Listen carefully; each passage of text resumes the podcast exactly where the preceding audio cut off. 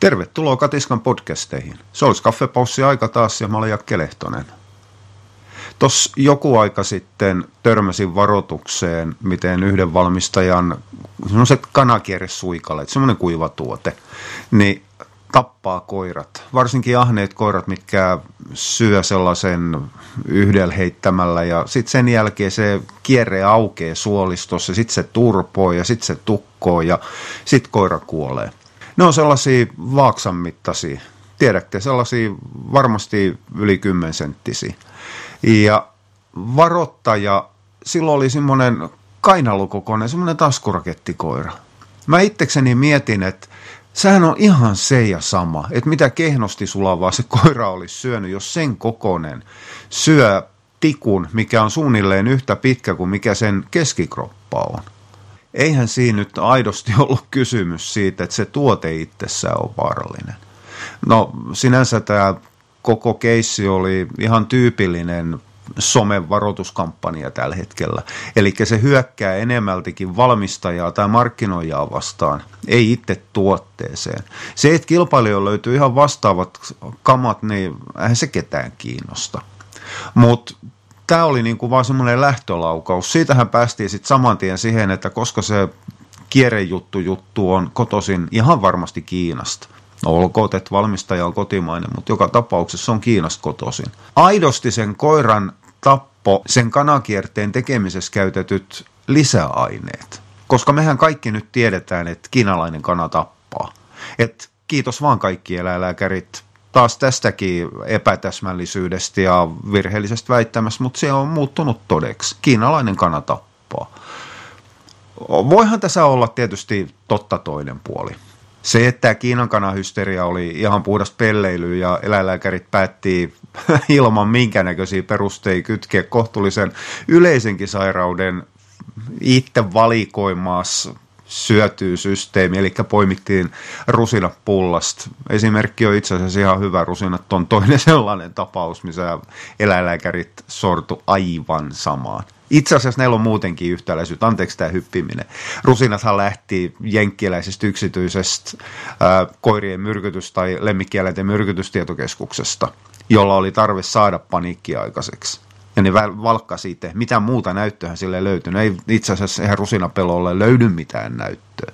Ja tämä kanajuttu lähti aivan sam- samalla tapaa yhdestä jenkkiläisestä eläinlääkäristä, joka yhtäkkiä soitti varoituspilliä ja ilmoitti, että mä olen huomannut, että herranen aika ne koirat, mitkä on nyt sairastunut munuaisongelmiin, ne on syönyt kiinalaista kanaa.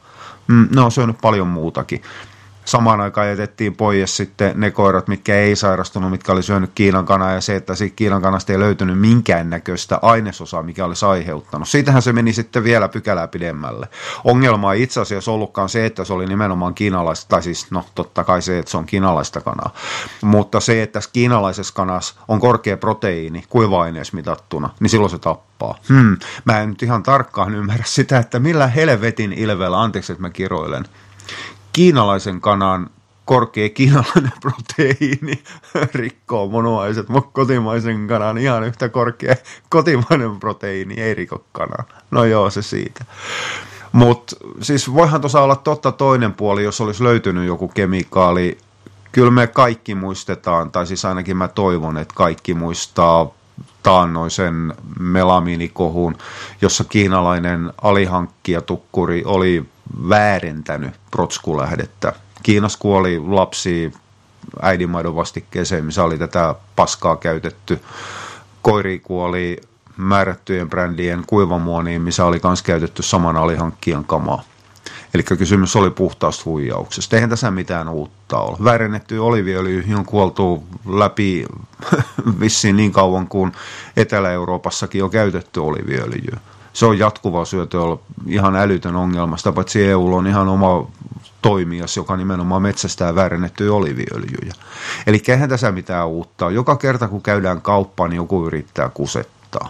Ja sen takia on pakko olla vahva valvonta, että nämä kusettajat saadaan kiinni. Tietysti olisi houkutteleva tilanne hypätä eräänlaiseen rasismiin ja ruveta keskustelemaan kiinalaisten historiasta siitä, miten niillä on omalla tavallaan geeneihin koodattu kaupankäynti, politikointi. Kiina on ihan jumalattoman iso maa. Ja niillä on perustavaa laatua oleva ajattelutapa mieltää itse hiukan paremmiksi ja kaikki muut barbaareiksi. Ja barbaareja saa kusettaa ihan vapaasti. Se, että kiinalaisilla on vahva ja pitkä historia muiden kiinalaisten kusettamisessa, on toinen juttu. Sen takia siellä on niin vahvat perinteet velkojen ja kaupankäynnin suhteen, koska niillä on ollut pakko rakentaa siinä yhteiskunnassa semmoinen määrätty suojarakenne, että ylipäätään se kaupankäynti, johon Kiinan kokoinen hyvinkin sivistynyt korkeakulttuurimaa aikanaan kykeni edes toimimaan ja rakentumaan. Mutta se on toinen juttu, siitä päästään hyvin pitkälle samoihin ongelmiin, kun ruvetaan selittämään, että mustalaiset on kaikki hevosmiehiä. Mä tiedän ihan pahuksen monta romaania, mitkä on kaikkea muuta kuin hevosihmisiä, jopa sellaiset, mitkä puuhaa hevosten kanssa. Mutta siinäkin täytyy miettiä se kulttuurihistoriallinen tausta, ottaa huomioon, että mitkä romanien mahdollisuudet ylipäätään oli tehdä bisnestä. Se oli nimenomaan kulkeminen, vaeltaminen, kaupankäynti. Hevonen oli siihen aikaan huomattavan arvokas ja helposti mukaan kuljetettava. Ihan sama paskarasismi on kiukutella siitä, että juutalaiset on niin vahvasti rahoitusmarkkinoilla mukana. No siitähän me saadaan kiittää keskiaikaisia brittejä aika pitkälle, jotka päätti, että koronkiskonta, eli rahan lainaamisessa otettava korko, mikä on mikä tahansa kapitalistisen yhteiskunnan peruspilari tänä päivänä, ei ollut sallittu kristityille jonka jälkeen koko pankkitoiminta ja rahoitustoiminta siirtyi juutalaisten käsiin, koska Jeesuksen tappajina ne sai ottaa korkoa. Ei siinä sen kummallisemmasta ole kysymys. Sen jälkeen, kun oli vuosisatoja joutuneet olemaan yhteiskunnan ulkopuolella ja toimimaan rahoitusmarkkinoilla, niin totta ihmeessä niillä on määrätty perusta siihen asiaan. Mutta meikäläisen juutalaisen uskontoon äh, anteeksi, tunnustavat tutut on kaikkea muuta kuin pankkibisneksessä, kaikkea muuta kuin varakkain. Et näin sitten taas päästiin lisäainepelosta Kiinan kanssa sitten tähänkin asiaan. Mutta pointti on se, että älkää takertu, takertuko kiinalaisuuteen sillä tapaa. Meikäläisen tallenin, mihin mä puhun, on ihan pahuksen hyvänlaatuinen, vaikka me sitä osaa täydellä teholla käyttääkään, se on kiinalaistuotantoa. Meikäläisen vieressä oleva läppäri on tehty Kiinassa pöydän toisella puolella oleva iPad, olkoonkin, että se on jenkkiläis suunnittelu, niin on kiinalaistekniikkaa. Et ei tämä ihan niin kuin näin yksinkertaista ole. Mutta hei, koitetaan palata takaisin siihen lisäainepelkoon, koska se on aivan yhtä perusteeton pelko, kun säikkyy ihan jumalattomasti kiinalaisiin, mustalaisiin tai juutalaisiin. Siis se perustuu aivan yhtä vahvaan faktiseen ajatteluun, eli ei yhtään mihinkään muuhun kuin kauhuja, kammoja, luuloja, uskomuksiin. Lisäravinteet on hyväksi. Anteeksi, korjataan.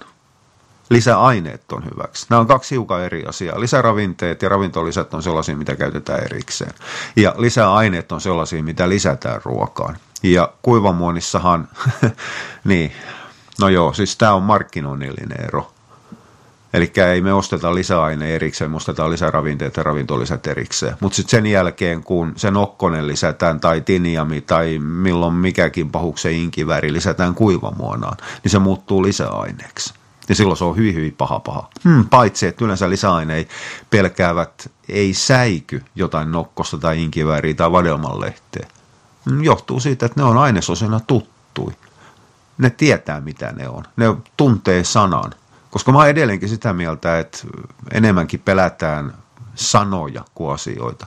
Se, että jos kuivamuoniin edelleen lisättäisiin kalkkia, niin ei kellään olisi mitään ongelmaa. Mutta kun sinne lisätään kalsiumia, niin sitten sen jälkeen se muuttuu ongelmaksi. Ja sitten kun se on vielä kalsiumkarbonaatti, niin sitten sen jälkeen se on ihan älytön säikkymisen kohde. Sitten sitä vasta pelätäänkin. Se tulee ja tappaa meidät kaikki, mutta ei kalkki tapa. Tai parhaimmassa tapauksessa, kun syötetään luita, kun se on luonnollista, niin ei sekään tapa. Se, että siellä on kalsiumfosfaatti, niin ei se ketään kiinnosta. Sen sijaan ruoassa kalsiumfosfaatti on taas hui hui kauheita, me kuollaan kaikki tilanne. Eli ei tässä niin kuin lisäaineiden pelossa ole taaskaan mitään päätä eikä häntä. Anteeksi, että tämä on tämmöinen harhaileva, mutta kun tämä on taas kerran mulle semmoinen niin, niin älyttömän vaikea asia, koska nämä on mulle hyvinkin selviä kohtuullisen järkevästi lokeroituneja asioita. Lokerointihan tehdään vain pelkästään terminologian takia. Eli ravintolisät on meikäläisen terminologiassa aina joku semmoinen isompi kooste, kuten vaikka inkivääri tai ruusunmaria. Sen sijaan lisäravinteet on selvä yksittäinen määrätty vaikuttava aine, kuten vaikka D-vitamiini tai sinkki. Lisäaine sitten taas on sellainen, mikä lisätään johonkin ruokaan tai tuotteeseen, jolloin parannetaan sen ominaisuuksia. Se on siellä paketissa sisällä, siihen ei voida puuttaa. Siis ihan samalla tapaahan me lisätään ja parannetaan raakaruuan koostumusta, kun me lisätään sinne D-vitamiini ja sinkki. Eikä se ole paha asia, siis useimmille. Lisäaineen pelkävillä kaikki lisätty on ihan hirvittävän paha asia. Mutta sitten taas jopa määrätyt tolkun ihmiset pakittaa siinä vaiheessa, kun me otetaan ihan sama asia, mutta kuivamuonissa. Ei, kun siellä on niitä lisäaineita, siellä on TKD. Ja sitten kun koittaa, itse asiassa nämä on koulutettu ihmisiä, miten kanssa mä olen vääntänyt tästä asiasta. Anteeksi, nyt mä luettelen kaksi ammattikuntaa, joiden kanssa mä saan tästä vääntää säännönmukaisesti. Anteeksi kolme. Ää, opettajat, insinöörit ja lääkärit. Ja mä oon miettinyt, että missä johtuu, että nämä kolme ammattikuntaa tulee säännönmukaisesti mun elämässäni, mun kuplassani niin korostuneesti vastaan. Ja mä olen vakaasti sitä mieltä, että se johtuu niiden äh, ammattikoulutuksesta ja määrätystä ammattiajattelusta, mikä opetetaan. Lääkärithän on Jumalas seuraava. Itse asiassa ne on jopa Jumalan yläpuolella, koska sairaudethan on Jumalan rangaistus tai lahja, miten se haluaa miettiä ihmiskunnalle. Ja lääkäri ohittaa Jumalan korjaamalla nämä sairaudet ja lääkkeet, antamalla lääkkeitä esimerkiksi. Insinöörit sen sijaan elää hyvin ra, no ei rajoittuneessa maailmassa, mutta hyvin selvärajaisessa maailmassa. On asia A, siitä seuraa asia B, jonka jälkeen me ollaan asiassa C. Niiden elämä on ja ajattelutapa on lohkokaavojen seuraamista. Opettajat sen sijaan on oppinut siihen, että ne taas kerran seisoo eräältä tapaa korokkeellaan. Ne selittää itseään tyhmemmille, osaamattomimmille, kun asiat on. Eli ne tietää kaiken paremmin kuin kukaan muu. Ja nyt edelleenkin siis suurin osa mun lääkäri, insinööri ja opettajatutuus tietää tämän mun näkemykseni suurin osa ei tykkää siitä, mutta ei ne siitä enää ranteita revi auki. Joten jos ja kun sä olet opettaja, lääkäri tai insinööri, niin ihan turhaa ottaa tätä henkilökohtaisesti. Mietin mieluummin, että onko tässä kärjistyksessä ehkä joku pointti takana. Ja nyt mä koitan taas kerran miettiä, että miten mä pääsin tähän ryhmittelevästä ajatuksesta. Aa, ei, kun siitä, että kuivamuoniin lisätty lisäaine on paha, ruo, raakaruokaan lisätty lisäravinne on hyvä. Edelleenkin siis sehän on taas perustelematon säikkyminen. Toki lisäaineissa on selvästi sellaisia, mitkä on välillä haitallisiakin, tai mitkä on jälkeenpäin todettu haitallisiksi. Jotkut atsovärit, mitkä oli sinänsä ihan, e, en sano, että ruokien ja ravintoaineiden, ravintoaineiden, raaka-aineiden värjääminen on huono asia. Itse asiassa on ihan pahuksen hyvä asia, jos ihminen ostaa sen. Se, että ne on sinänsä hyödyttömiä, on toinen juttu. Edelleenkin suurin osa jättäisi värjäämättömän voin ostamatta. Suurin osa ei ostaisi sitä pehmistuuttia tai jätskiä, jos ei sitä olisi värjätty. Kuin moni suostuu syömään valkoista salmiakkia. Salmiakki on valkoista, ei se on musta. Se on värjätty mustaksi. Sen takia, että me ollaan päätetty, että salmiakin täytyy olla musta. Mutta ei valkoinen salmiakki kauppas tekisi. Sinne se jäisi ruokakaupan, ruokakaupan niin nokki, joskin minkä tahansa. No okei, sinne mellikarkkihyllyyn. Eli kyllähän värjääminen palvelee, se palvelee bisnestä ja jos me halutaan tehdä semmoinen epätoivoinen kytkentä johonkin laajempaan, parempaan, hyvempään asiaan, löytää jotain positiivista, niin äh, jos meillä on tylsänvärinen maksaruoka, mikä on värjätty vaikka puolukalla punaiseksi, ja ihmiset ostaa sitä mieluummin – sen takia, että se näyttää siltä, mitä ne kuvittelee, että jauhetulihan näyttää. Niin kyllähän se silloin palvelee sitä tarkoitusta. Ja kyllä, minä olin ensimmäisenä myöntämässä, että toi oli ihan helvetin huono ää, esimerkki. Anteeksi taas kiroilu, mutta kun se oli ihan helvetin huono esimerkki. Mutta ymmärtän, että sen pointin, mitä mä haen. Koska mulle ei tullut just nyt mieleen semmoista järkevää pointtia joku BHA, BHT, eli ison nipun synteettisten antioksidanttien alle laitettu asia. BHA, BHT, joiden, aha, nämä on muuten ihan hyviä esimerkkejä siitä, että ihmiset pelkää asioita, mitä ne ei osaa sanoa. BHA, BHT on lyhente ja lyhenteet ei kerro kenellekään yhtään mitään, ellei ne ole semmoisia yleisesti käytössä olevia lyhentejä, niin kuin JNE tai LOL. Mutta BHA, BHT ei tarkoita yhtään mitään. Ja sitten kun pitäisi lausua niiden nimet, mistä ne lyhenteet on, en minä muista niitä ulkoa, puty, heksi, naali, jotain, happo, asid, jotain sinne päin. Niin ei, ei siitä tule yhtään mitään. Omega-3, EPA ja DHA on eräällä tapaa, ei ne ole, on ne poikkeuksia, mutta ne on hyvä esimerkki siitä, että kun me, rummu, me rummutetaan sitä, että kuin terveellisiä omega-3-öljyt on. Ne parantaa suurin piirtein kaiken. Niin jossain vaiheessa ollaan päästy siitä ylitteen, että ei omega-3-termiä ei enää pelätä. Ja samaan tahtiin ei pelä, pelätä enää lyhentei EPA ja DHA. Ei suurin osa tiedä eikä muista, mistä EPA ja DHA on lyhentei. Eikö saa pentoaani happo oli EPA vai? Ja minäkään niitä kunnolla muista, koska mä käytän aina lyhentejä EPA ja DHA. Mutta mä takaan ja alleviivaan, että lisäainekammosissa, jos niille sanotaan, että ruoka on lisätty omega-3 rasvahappoa EPA ja DHA, niin ne on ihan jumalattoman tyytyväisiä, näin se kuuluu ollakin. Mutta jos niille sanotaan, että ruokaan on lisätty rasvahapot, mun täytyy katsoa herran aika mitä EPA ja DHA on, mutta kuitenkin siis niiden oikeilla nimillä. Niin sen jälkeen se ruoka jää hyllyyn. Tai ainakin vedetään ranteet auki henkisesti, omassa hiljaisuudessa, tuskin julkisesti, suurin osa julkisesti ihan hiljaa. Ja puolittain pelkäävät sitä ruokaa. Silti on ihan samasta asiasta kysymys. Mutta toinen termi tunnetaan, toinen on tuntematon. Eli kysymys on aika pitkällä tuntemattomuuden pelosta. Ihan järkevää sinänsä. Siellä tuntemattomuuden pelon kanssa sudet on koiraeläimistä vallannut maapallon, kuten kaikki pedot. Ilvekset on hyvinkin säikkyjä ja niin poispäin.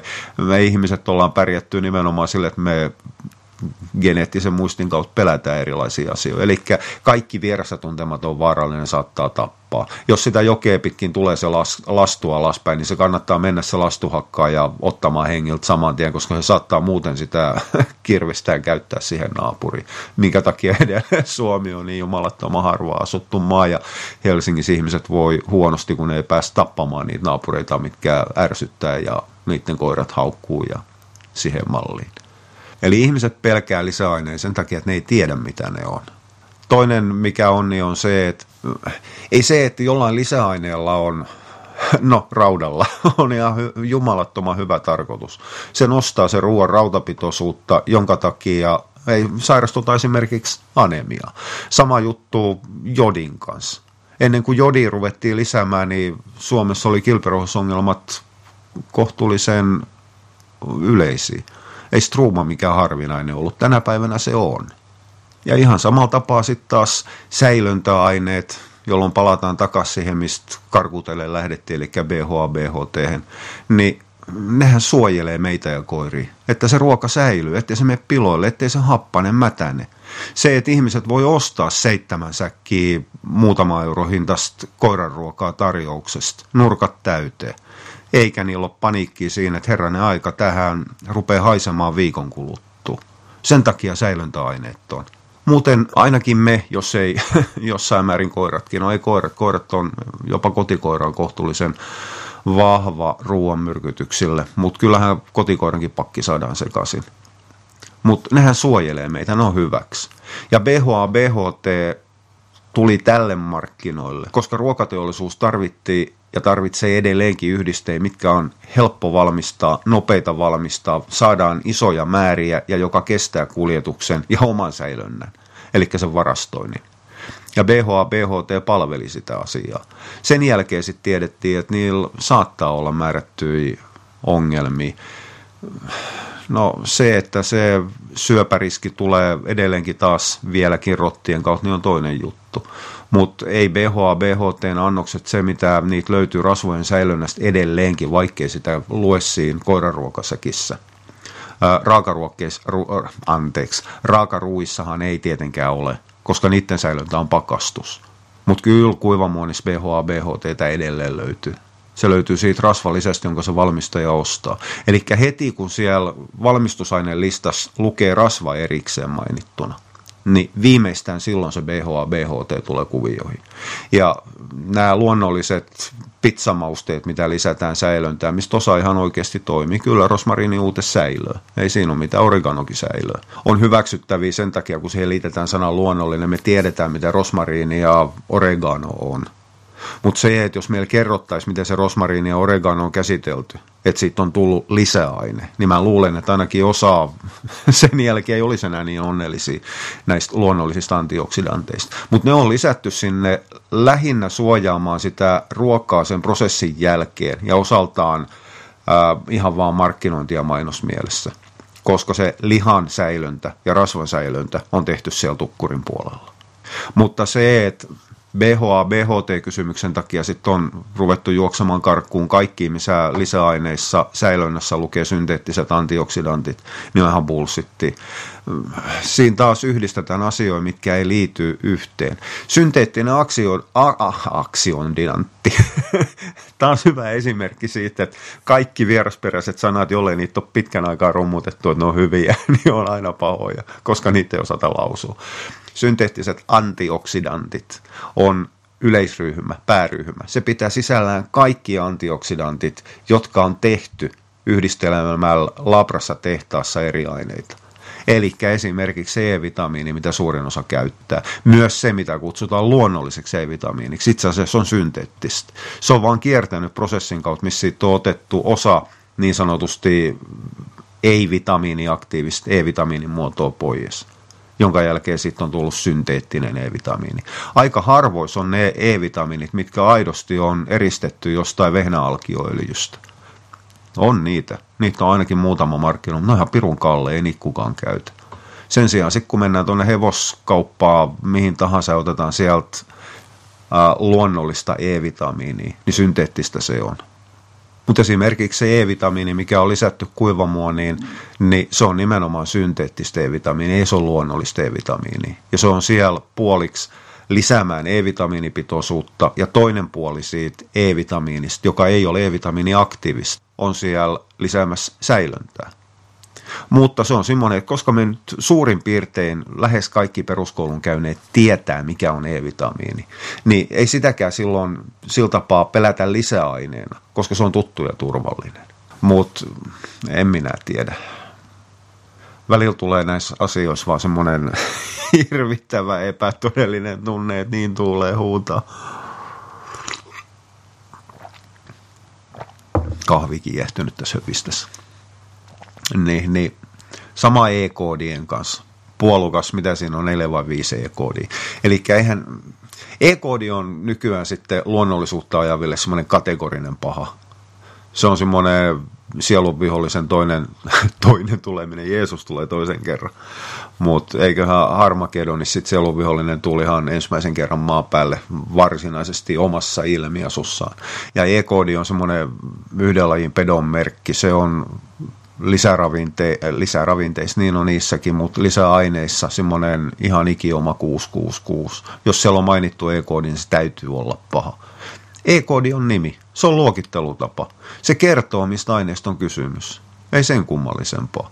E-koodi vaan kertoo sen aineen ryhmän, että onko se rauta, onko se säilöntäaine, jos on säilöntäaine, niin mikä säilöntäaine se on tai jos se on aromin vahviste, niin mikä aromin vahviste se on. Se on vaan luokittelunimi. Ei ihmiset juokse kirjastoa karkuun sen takia, että siellä on luokittelusysteemi. Että meillä on täällä luonnontieteelliset kirjat ja tuossa ryhmässä on tiedekirjat ja tuolla on romaanit ja tuolla on harlekiinit. Ei ihmiset pelkää sitä. Ja sen jälkeen, että se luokittelu vielä kertoo sen alaluokan luonnontieteessä, onko se biologiaa ja niin poispäin ja sitten sen jälkeen viimeiseksi meillä löytyy se kirjan nimi mainittuna. Niin se on kaikkien mielestä, ainakin ne, ketkä kirjastopalvelua käyttää, niin se on ihan pahuksen hyvä idea. Se on semmoinen helppo tapa löytää se asia ja tietää, mikä se asia on, mitä etsii. Sitten sen jälkeen, kun tämä sama vastaava luokittelukortistojärjestelmä lyödään lisäaineisiin, niin sitten sen jälkeen se yhtäkkiä tappaa meidät kaikki. Edelleenkin ihmiset syö ihan huoletta, ne ketkä suostuu maksaa syömään, ne syö maksaa. Tai ne syö mansikoi, tai ne syö puolukoi, tai ne syö mustikoi. Piittaamatta siitä, että niillä aineilla, mitä siellä marjassa on sisällä tai maksassa on sisällä, mitä erikseen käytetään ravinnossa, sen ravinnon joko laatua tai rakennetta parantamaan, niin on e-koodattu. Eli silloin on annettu e-koodinimi. Niin se menee ihan ohitte eikä se, siis ihan turhaan mä höpisen tätä, koska mä tiedän myös sen, että kaikki ne ihmiset, jotka on sitten sitä mieltä, että kaikki lisäaineet ja e-koodit on pahasta, ne ei ole todellakaan kuunnellut tätä sekavaa höpinää tähän asti. Ja ne, ketkä on jaksanut antaa tämän jutun pyörii näinkin pitkälle, niin tietävät jo nämä asiat. Eli kyllähän mä tässä nyt syyllistyn ihan samaan kuin aikanaan yhdessä raakaruokinta luennolla. Mä en tiedä, itse asiassa osa saattoi huomatakin sen katkoksen, mikä mulla siihen tuli. Kun mä yhtäkkiä, siis mä olin varmaan varttitunti 20 minuuttia selittänyt, että minkä takia kannattaa siirtyä raakaruokintaan, mitkä on raakaruokinnan etuja. Ja sen jälkeen mä yhtäkkiä tajunsin puhuessani, että mitä hemmettiä mä teen. Nämä ihmiset on tullut luennolla, missä pitäisi käsitellä, miten raakaruokinta koostetaan. Eli ne on motivoituneet ihmisiä jo. Ei niille tarvitse myydä sitä ajatusta raakaruokinnasta. Eli mä hukkasin 20 minuuttia ainakin täysin toissijaiseen turhanpäiväiseen asiaan yrittäessäni myydä niillä asiaa, mikä niillä oli jo ideana ja ne halus vaan oppia, että miten se toteutetaan. Eli kyllähän mä niin kuin tämänkin podcastin kanssa nyt ajaudun ihan samaa, että mä yritän epätoisesti selittää asiaa ihmisille, jotka jo tietää ja tuntee nämä asiat. Oh, ja mun täytyy tehdä itselleni uskuppi kahviin, nimittäin toi on nyt sen verran kylmää, että ei se kaunista edes meikäläisen pärstää ole. Ja palataan toisten asioiden parissa taas toisen kerran linjoille. Kiitti sulle. Moi moi.